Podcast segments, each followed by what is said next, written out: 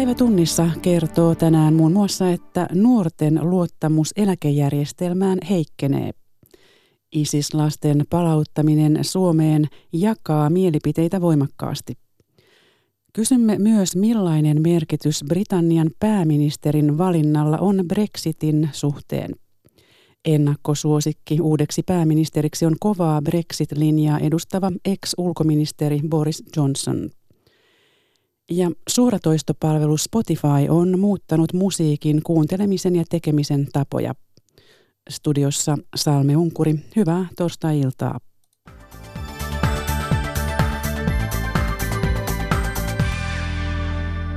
Suomalaiset luottavat eläkejärjestelmään aiempaa enemmän. Enemmistö suomalaisista myös kokee tulevansa toimeen eläkkeillään kohtuullisen hyvin, selviää Eläketurvakeskuksen teettämästä kyselystä. Hieman yli puolet suomalaisista kokee, että nuoret sukupolvet joutuvat liikaa eläkejärjestelmän maksajiksi. Stiina Brennare. Hakaniemen torilla Helsingissä kahvilan kesämyyjä on ehtinyt miettiä, kuka maksaa eläkkeet, kun syntyvyys on historiallisen alhainen. Venla Lindell. Kyllähän se ehkä joskus vähän silleen mietityttää ja sitten kun tämä väestötasapaino on vähän tällainen, mutta ehkä kuitenkin nuorena vielä, ei sitä vielä niin paljon kuitenkaan stressaa. Kaikenikäisistä hieman yli puolet eläkekyselyyn vastanneista katsoi, että nuoret joutuvat liikaa eläkkeiden maksumiehiksi. Nuoret myös luottavat eläketurvaan vähiten. Eläkeikäiset taas eniten. Erkki Karkkonen. Tällä hetkellä kyllä. Et sitä ei tiedä mikä on tulevaisuus, mutta uskoisin, että, että toimeen tulee, mutta monella on hyvin heikkoa. Suuri enemmistö eli kaksi kolmesta suomalaisesta sanoo luottavansa järjestelmään täysin tai ainakin osittain. Määrä on kasvanut vuodessa selvästi. Luottamusta on lisännyt talouskasvu, sanoo tutkimusosaston päällikkö Susan Kuivalainen Eläketurvakeskuksesta. Tämä luottamuksen kasvu liittyy todennäköisesti siihen, että meidän taloudessa ja työllisyydessä on tapahtunut myönteistä kehitystä ja tiedetään, että nämä kaksi tekijää ovat yhteydessä luottamukseen. Eläkettä saa puolitoista miljoonaa suomalaista, pienituloisia heistä on lähes parisataa tuhatta. Tavallisimmin eläke on puolentoista tuhannen euron paikkeilla.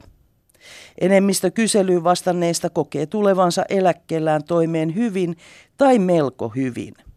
Tätä selittää tutkimusosaston päällikkö Susan Kuivalainen Eläketurvakeskuksesta. Katsotaan me sitten eläke, eläkeläisten niin kuin käytettävissä olevia tuloja, kulutusta tai varallisuutta, niin kaikki nämä osoittaa, että eläkeläisten asema suhteessa muuhun väestöön on, on pysynyt ennallaan, jossain määrin viime vuosina jopa hieman parantunut. Lääkäriliiton mukaan Suomen terveyskeskuksista puuttuu edelleen lähes 230 lääkäriä. Uusi hallitusohjelma vaatii kiireettömälle hoidolle viikon hoitotakuuta. Hallitus arvioi, että palvelulupaus täyttyy, jos terveyskeskuksiin saadaan tuhat uutta lääkäriä. Keinot lääkärien houkuttelemiseksi ovat kuitenkin vähissä. Esimerkiksi Hämeenkyrön sosiaali- ja terveyskeskuksessa lääkärivakansseista lähes puolet on täyttämättä. Ylilääkäri Tuomas Parmanen. Taustalla on ollut tietysti siinä vaiheessa sotevalmistelu. Vakituisiin virkoihin ei ollut houkuttelevuutta, pelotti, että onko virka pysyvä vai mikä tämä tilanne tulee olemaan. Negatiivinen asia on päivystysvelvoite, mitä perusterveydenhuollon yksikössä toki ja julkisessa terveydenhuollossa joudutaan täyttämään ja vastaamaan. Nuoret lääkärit ovat mukavuuden haluisempia ja halutaan tehdä enemmän lyhytaikaisempia työsuhteita, osa-aikaisuutta, halutaan räätälöidä työtä ja sieltä jätetään ensimmäisenä pois ilta- ja viikonlopputyö. Joukko suomalaisnaisia ja lapsia odottaa ratkaisuja isistaistelijoiden perheille tarkoitetulla Al-Holin leirillä Koillis-Syyriassa. Uusi hallitus joutuu pian päättämään, mitä Suomi aikoo näille 11 naiselle ja heidän 33 lapselleen. Ylen selvityksen mukaan lapsien palautusta kannattaa useampi suomalainen kuin äitien noutamista. Fanni Kangasvieri. Ylen teettämän taloustutkimuksen kyselyn mukaan noin kolmas osa suomalaisista ei kannata Syyrian Alholin leirille jääneiden suomalaislasten ja näiden äitien palauttamista Suomeen. Tällä hetkellä leirillä tiedetään olevan yhteensä 44 suomalaista. 16 prosenttia kyselyyn vastanneista ei osannut sanoa kantaansa. Kysymys äitien ja lasten palauttamisesta Suomeen on moraalisesti hankala.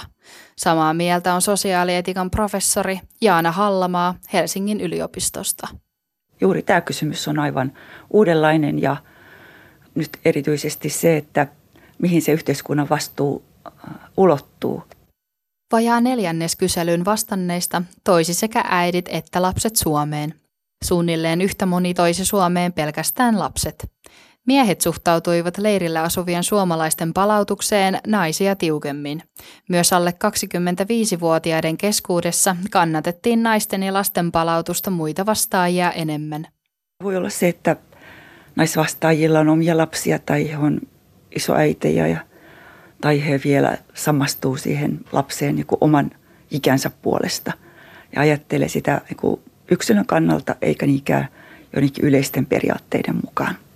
Hallamaan mukaan tyypillisesti lasten puolustaminen kuuluu osaksi inhimillistä moraalikäsitystä, sillä lapset eivät ole voineet vaikuttaa vanhempiensa valintoihin.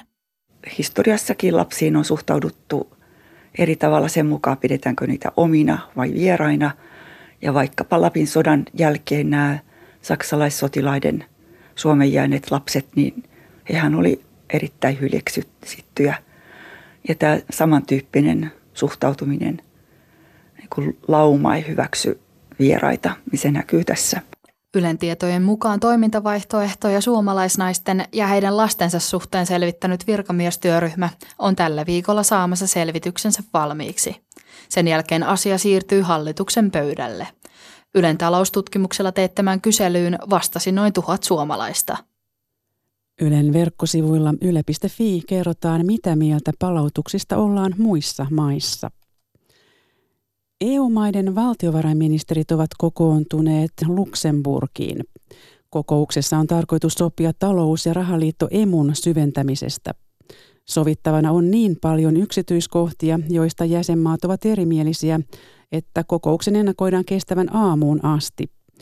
Suomea kokouksessa edustaa ensimmäistä kertaa valtiovarainministeri Mika Lintilä. Anna Karismo. EU-maat ovat nyt syvästi erimielisiä yhteisvaluutta euroon kuuluvien maiden budjetista, eli käytännössä siitä, luodaanko euromaille oma taloushallinto. Ranska ajaa Saksan ja muiden isojen euromaiden tukemana voimakkaasti läpi suunnitelmaansa, että euroalueelle luotaisiin oma budjetti. Se tarkoittaa, että EUn nykyisen talousarvion ulkopuolelle perustettaisiin uusi rahoituskanava, jonka käytöstä päätettäisiin jäsenmaiden kesken siis nykyisten EU-päätöksentekojärjestelmien ulkopuolella. Suomi ei aio osallistua uuteen euromaiden budjettiin. Se haluaa pitää yhteisvaluutta-alueen raha-asiat nykyisen budjetin puitteissa muun muassa, koska muuten isojen maiden valta voisi kasvaa. Ongelma Suomelle on se, että eurobudjettia ajavat juuri suuret maat. Vastustajia on määrällisesti jotakuinkin saman verran, mutta ne ovat pieniä EU-maita. Näin Jussi Lindgren valtioneuvoston EU-asioiden osastolta. Se käytännössä tarkoittaa tämmöistä sitten valtiosopimusrakennetta, jossa, jossa jotkut jäsenmaat niin, niin, niin tuota, vapaaehtoisuuden pohjalta ne voisi sitten solmia tämmöisen sopimuksen, jossa sitten sovittaisiin siitä, että tietty summa esimerkiksi vuosittain niin sitten tilitettäisiin tähän, tähän välineeseen. Todennäköistä on, että uusi rahoitusväline perustetaan. Esimerkiksi EU-komissio kehotti eilen jäsenmaita syventämään talous- ja rahaliittoa, koska sillä, mitä tapahtuu yhdelle jäsenmaalle, on komission mielestä merkitystä muillekin. Uudesta budjetista neuvotellaan torstain ja perjantain välisenä yönä tarvittaessa aamuun asti, jotta EU-valtiojohtajien huippukokous saa ensi viikolla eteensä mahdollisimman valmiin suunnitelman.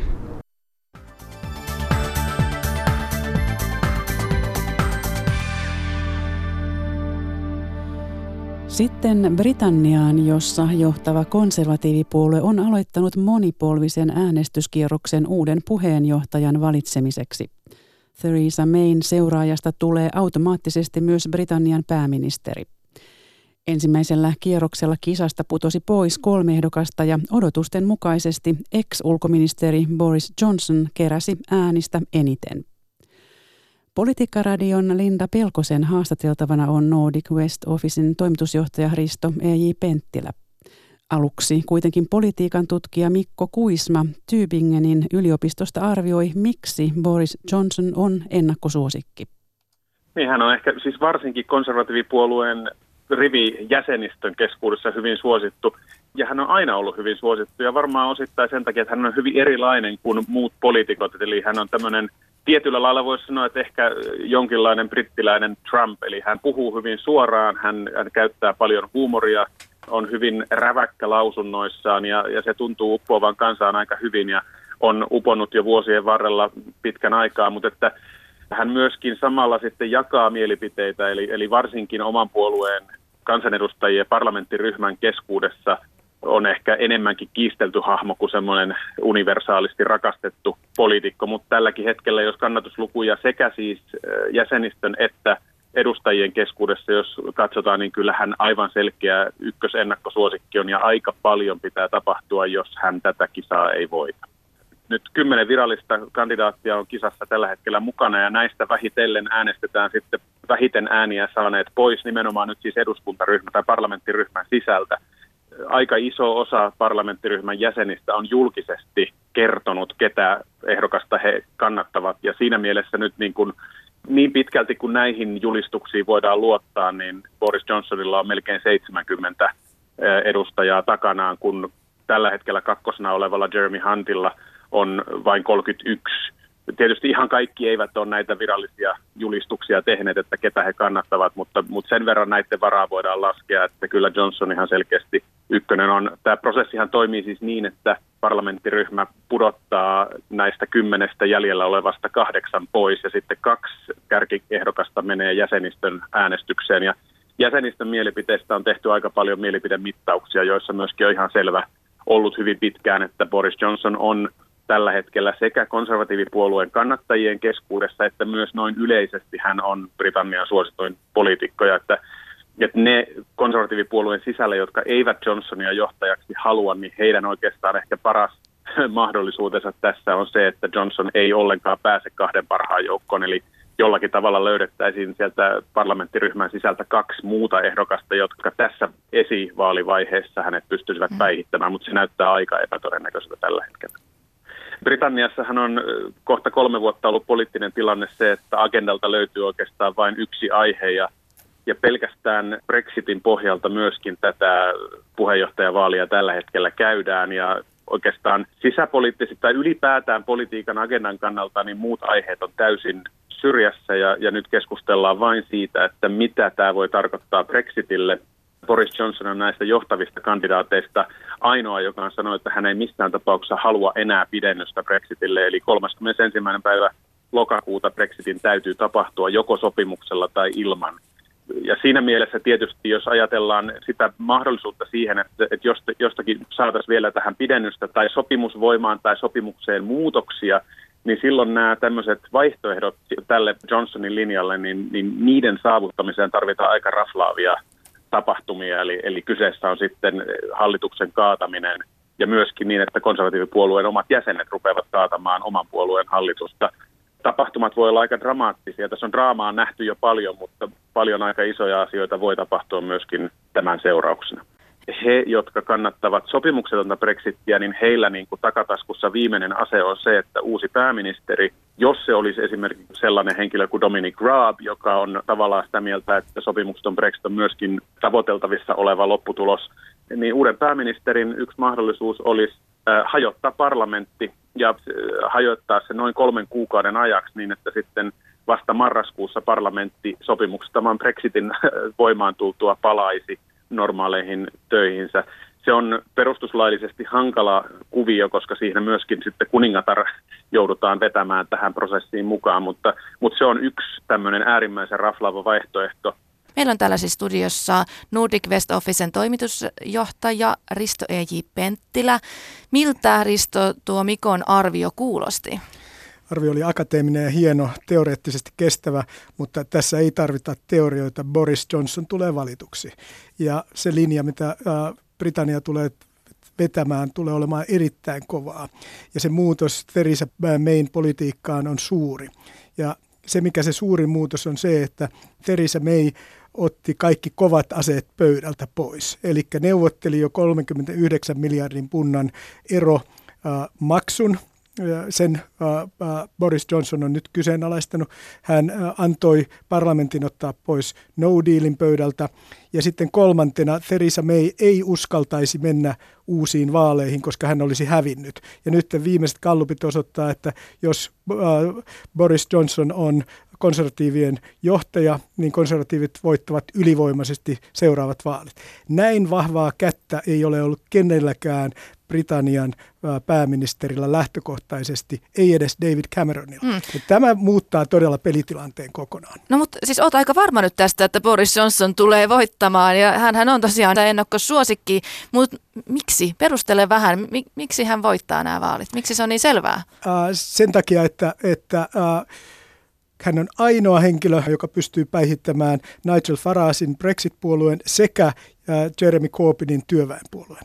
Ja tämä on se ratkaiseva. Tämän takia myöskin ne parlamentin jäsenet, jotka inhoavat Boris Johnsonia ja enemmistö parlamentin konservatiivista jäsenistä inhoaa Boris Johnsonia. Mutta tämän takia hekin haluavat mieluummin Boris Johnsonin kuin se, että he menettävät oman parlamenttipaikkansa, että konservatiivipuolue itse asiassa häviää maailman kartalta niin kuin kävisi, jos siihen tulee joko kompromissikandidaatti. Eli tämän takia kyllä mä luulen, että siinä käy. Paitsi jos hän tekee jonkun ison skandaalin, joka ei ole poissuljettua. Niin, skandaalista puheen ollen. Boris Johnson on ollut syytettynä virkarikoksesta, mutta tämä syyte on siis hylätty. Tapauksessa on kyse siis siitä, että Johnsonin tässä Brexit-kampanjassa eli Leave-kampanjassa bussin kyljessä oli väite, jonka mukaan Britannia säästäisi 350 miljoonaa puntaa viikossa EUn ulkopuolella ja tämähän ei pidä paikkaansa.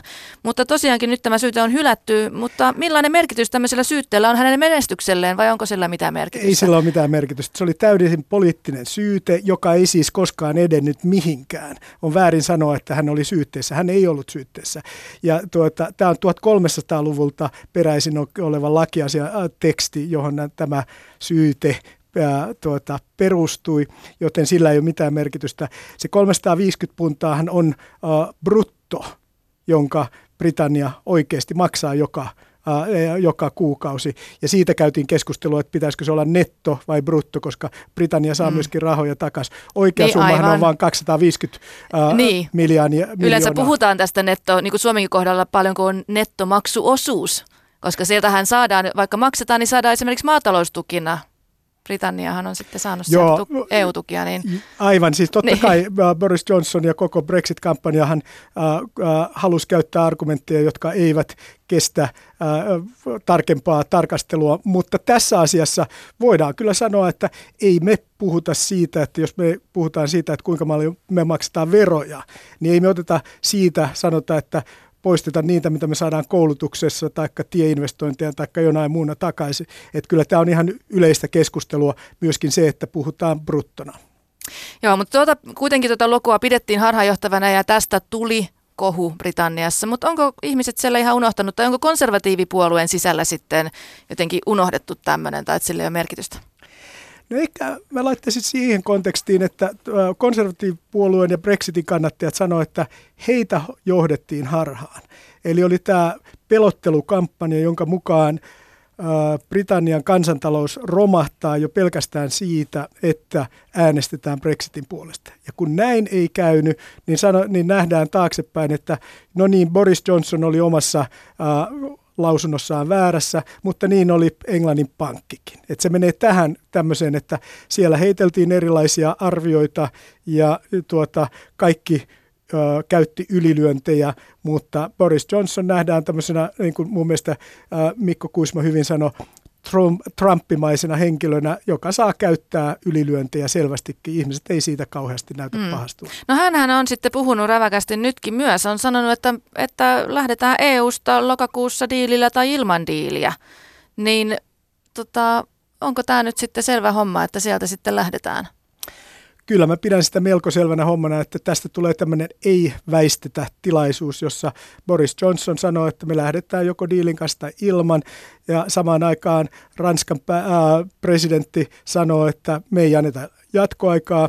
Sitten aivan loppuhetkellä katsotaan, ja todennäköisin vaihtoehto on se, että, että, että tätä varsinaista sopimusta ei tulla avaamaan. Se on aivan selvää, että EU ei siihen mene, mm. mutta että siihen poliittiseen deklaraation saatetaan antaa jotain selvennyksiä, jotka liittyvät varmaan tämän Irlannin kysymyksen backstop-ratkaisu. Jotain tällaista mahdollisesti viimeisillä viikoilla saadaan aikaiseksi. Joka tapauksessa kriisi Britanniassa voi olla myöskin niin suuri, että ajaudutaan seuraaviin vaaleihin. Eli mm. kyllä pidän hyvin todennäköisenä sitä, että Boris Johnson valitaan ja erittäin mahdollisuudena sitä, että sen valinnan tuloksena tulee myöskin uudet vaalit. Mm. No, mutta onko sitten mitään merkitystä sille, kuka EUn kanssa on Britanniasta neuvottelemassa tätä Brexit-sopimusta? Vähän viittasitkin se jo siihen, että tuskinpa siellä myönnytyksiä tulee. Onko sillä väliä sitten, että kuka sille tulee valituksi? On, kyllä, koska siis Theresa May ei pystynyt saamaan mitään läpi omassa maassaan. Mm. Ja Boris Johnson on vähän niin kuin Nixon oli aikoinaan Yhdysvalloissa. Nixon ja kukaan ei epäillyt siitä, että hän olisi kommunismille pehmeä, joten hän saattoi avata yhteydet Kiinan kanssa. Ja tässä nyt on ainoa henkilö, jota kukaan ei epäile, että olisi EU-myönteinen. Joten hän on asemassa, että jos hän sitten tulee ja sanoo Briteille, että nyt tämä diili, mikä me ollaan saatu, on niin hyvä, että let's do it, niin silloin mm. hänellä on mahdollisuus saada se. Niin hänellä on uskottavuutta enemmän oman kansansa silmissä siinä, että, että tämän parempaa diiliä ei saada oikeasti. No mutta siis Johnson on kieltäytynyt maksamasta erorahoja EUlle, jo, että sitten siinä vaiheessa kun se Brexit tai jos ja kun se tulee, niin ei makseta mitään erorahoja EUlle, kuten on sovittu. Niin, niin voiko hän todellakin tehdä näin, onko se realistista ja minkälainen tota, tappelu ja riita siitä tulee EUn kanssa? Tämä on varmaan tätä taktikointia enimmäkseen. Mutta hän oli alusta saakka sitä mieltä, että ei pidä maksaa erorahoja ensimmäisessä neuvotteluvaiheessa. Ne kuuluu toiseen neuvotteluvaiheeseen silloin, kun sovitaan uuden kauppasopimuksen ehdoista.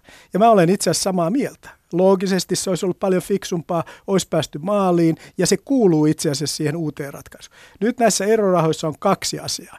On ensimmäinen, jotka on ihan selkeästi lailliset obligaatiot, äh, pakolliset asiat, kuten ihmisten eläkkeet ja kaikki tämmöiset asiat. Ja niistä mä en usko, että Britannia koskaan tulee luopumaan. Se olisi niin suuri isku Britannian kansainväliselle maineelle, että sanoo, että tämmöisistä ihan selkeistä obligaatioista, ää, ää, pakottavista maksuista mm. jäätäisiin pois. Mutta sitten on, osa on sellaisia, joista on neuvoteltu, että mikä se oikea hinta on. Niin siinä Britannia taas voi sanoa seuraavasti. EU on vaatinut, että mistään ei ole sovittu ennen kuin kaikesta on sovittu. Mm. Joten silloin äh, Boris Johnson voi sanoa, että mehän tehdään juuri niin kuin EU on vaatinut. Mistään ei ole sovittu ennen kuin kaikesta on sovittu. Eli uskon, että se on pelkkää taktikointia. Luulen, että Britannian äh, kannalta, kun katsotaan kymmeniä vuosia eteenpäin, satakin vuotta eteenpäin, niin se häpeätahra, joka tulee siitä, mm. että ei suorita maksuja, jotka ovat laillisesti pitäviä, niin siihen ei haluta, sitä häpeätahraa ei haluta ottaa. Mutta kyllä tässä jonkinlaista neuvottelun paikkaa, taktikointia on olemassa. Niin, onko tämä sisäpoliittista taktikointia, että omalle kansalle puhutaan näin, mutta eihän Britannia nyt varmaan halua riitoihin EUn kanssa kuitenkaan? No varmasti haluaa. Ai siis, sehän on tämä uusi taktiikka, että vedetään tämä niin tiukoille, että tästä tulee todellinen riita. Mm. Mutta haluta, Mitä hyötyä siitä on? No siis hyöty on se, että saadaan ratkaisu aikaiseksi ja että päästään siihen vaiheeseen, jossa rakennetaan uusi kauppasopimus. Siinä vaiheessa Britannia ei halua taistella. Se haluaa tehdä taistelun nyt ja sitten sen jälkeen rakentaa uutta kauppasuhdetta mahdollisimman myönteisessä hengessä. Eli kyllä tässä on nyt enemmän tämmöinen peliteoreettinen taktikointi menossa, jossa uhataan sekä no dealillä, että sillä, että ei makseta, että sillä, että on valmiita ottamaan jopa uudet vaalit. Tässä on aikamoiset uhkavaatimukset. Siis uusi kauppasuhde kuitenkin pitää solmia EUn kanssa ja, ja mit, mitä siitä sitten tulee sen jälkeen, jos on ensin riidelty siinä kovasti? Niin... Se on sama kysymys, joka pitää esittää EUlle koska mm. se oli nimenomaan EU, joka päätti, että ensin pitää sopia hinnasta, ensin pitää sopia backstop-ratkaisusta ja, ja tämä on sekä, että riitelyyn tarvitaan aina kaksi. Politiikkaradion Linda Pelkosen vieraana oli Nordic West Officein toimitusjohtaja Risto E.J. Penttilä.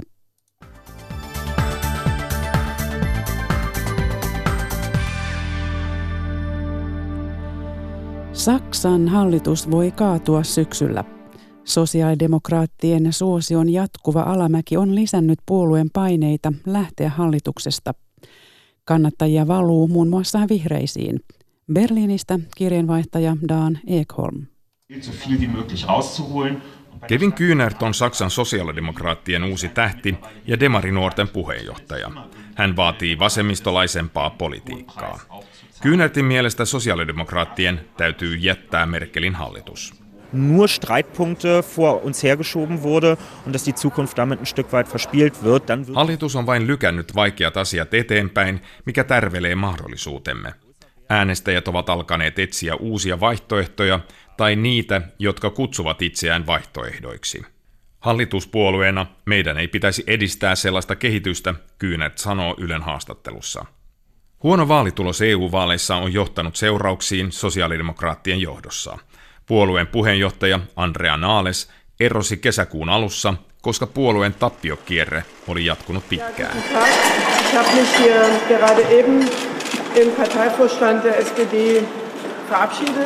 Olen jättänyt jäähyväiset SPDn puoluehallitukselle ja eronnut, Naales sanoi viime viikolla. Mielipidemittausten mukaan enää noin 12 prosenttia saksalaisista äänestäisi demareita. Myös kristillisdemokraattien asema on tukala. Puolue valitsi viime talvena Annegret Kramp-Karrenbauerin puoluejohtajakseen. Saksassa keskustellaan nyt siitä, onko Kramp-Karrenbauer astunut liian suuriin saappaisiin, eli onko hänestä liittokansleriksi Angela Merkelin jälkeen. Oppositiopuolue Vihreät on noussut Saksan suurimmaksi puolueeksi mielipidemittauksissa, ja sitä ei ole koskaan aikaisemmin tapahtunut. Asiantuntijan mielestä hallitus on vaarassa kaatua. Die Wahrscheinlichkeit, dass diese große Koalition platzt, ist sehr groß. On hyvin todennäköistä, että tämä suuri koalitio hajoaa. Asia kärjistää se, että syyskuussa pidetään osavaltiovaalit kolmessa osavaltiossa itäisessä Saksassa. Valtiotieteen professori Wolfgang Schröder Kasselin yliopistosta sanoo. Ennenaikaiset vaalit saattaa olla vaihtoehto ensi talvena, jos ei hallitus pysy kasassa. Berliinistä Danekon. Täällä kotimaassa ruoanlaittoon haetaan lomasesongin aikana helpotusta valmisruuista. Erityisesti koululaisperheissä eineksiä käytetään kesälomakaudella talvikautta enemmän, näin kerrotaan S-ryhmästä ja Keskolta. Anna Ronkainen kävi lounasaikaan vierailulla pohjoiskarjalaisessa perheessä. Outokumpulainen Miro Oksa on juuri herännyt pikkuveljensä kanssa valmistamaan itselleen aamupäivän lämmintä ateriaa. Yläasteikäisen Miron perheessä tämä tarkoittaa usein poikien itsensä etukäteen valitsemia valmisruokia, joita he lämmittävät itselleen vanhempien työpäivän aikana. No, otin tuolla jääkaapista ja laitoin mikroon ja sitten kaadun tuolla Meillä tosiaan niin pääsääntöisesti lapset ruokailee itse ja syövät siis eineksiä ja joskus jotakin jämää ruokaa, mitä on edelliseltä päivältä jäänyt, mutta aika usein kaikkea niin kuin pinaattikeittoa ja lohikeittoa ja tämmöisiä lounassalaatteja ja joskus sitä lättypizzaakin. Sanoi Paula Hulkkonen. Outokumpulaisperheessä lomakauden ruokahuoltoon on haettu helpotusta samalla tavoin kuin tuhansissa suomalaisperheissä. Kauppias Jyrki Huttunen Siilijärveltä No kyllä se oikeastaan heti näkee tuossa, kun lomat alkaa, niin, tuota, niin, niin jo se, että tullaan eri aikaan kauppaan ja, ja sillä tavalla korostuu niin kuin valmis ruoka tuossa, että semmoinen helppous ja koululaisen eväät sitten kyllä, niin laatikot ja kiusaukset ja tämmöiset, niin kyllä niin kuin hyllystä menee ja tänä päivänä salaatit ja tämmöiset nuoret myös syö salattia. Vaikka perheet hakevatkin eineksillä ja välipaloilla helpotusta arkeen, osaa niiden ostaminen ja lapsille tarjoaminen arveluttaa. Lasten liikuntaa ja ravitsemusta tutkivan ravitsemusterapeutin mielestä tämä on kuitenkin täysin turhaa. Henna Jalkanen Itä-Suomen yliopistosta. No kyllä, siellä on siis joukossa ihan tosi hyviä vaihtoehtoja. Että totta kai niissä kannattaa vähän semmoista maalaisjärkeä käyttää, että minkä tyyppisiä ruokia nyt kannattaa sitten ainakin säännöllisesti lapsille tarjoilla. Ja kerrotaan vielä lopuksi, että suoratoistopalvelu Spotify on kymmenessä vuodessa muuttanut kuuntelemisen lisäksi musiikin tekemisen tapoja. Kappaleista tehdään aiempaa lyhyempiä ja kertosäkeet alkavat aiemmin koukuttaakseen kuulijat. Ja matka jatkuu länteen. JVG on Spotify-ajan kuunnelluimpia suomalaisartisteja. Alkuvuoden aikana Rap-duo on pistänyt ennätyksiä uusiksi suoratoistopalvelussa. Esimerkiksi kappale Ikuinen vappu oli Spotifyn ykkösenä kaksi kuukautta. JVGn Jare ja Ville Kalle. Se oli kyllä meille hieno, hieno jollain tavalla yllätys ja niin kuin, että se, miten hyvin ihmiset otti sen vastaan. Ja... Se tuntuu niin normilta nykyään tuo Spotify, mutta ei sekään ole niin kauan kuitenkaan ollut. Et siitä on tullut tosi nopea semmoinen normi. Kymmenessä vuodessa Spotify on muuttanut musiikin tekemistä. Kappaleet ovat lyhentyneet kolmeminuuttisiksi ja kertosäkeen pitää tulla mahdollisimman nopeasti, että kuulija koukuttuu. Spotifylla aikaisemmin työskennellyt Nelonen Median radioiden musiikkipäällikkö Jussi Mäntysaari. Suoratoistopalveluissa se biisin etsimisen kokemus on vähän sellainen niin kuin intensiivisempi. Niin kyllä mä uskon, että musiikin tekijät on niin kuin usein panostanut siihen, että se kertosäet tulee nopeasti, ettei turhaan maalailla siinä alussa. Et kerrotaan, mennään niin kuin asiaa, koska ihmisen niin kuin pinna on siellä lyhyt ja helppo sitten siirtyä seuraavaan biisiin, jos ei mielletäkään.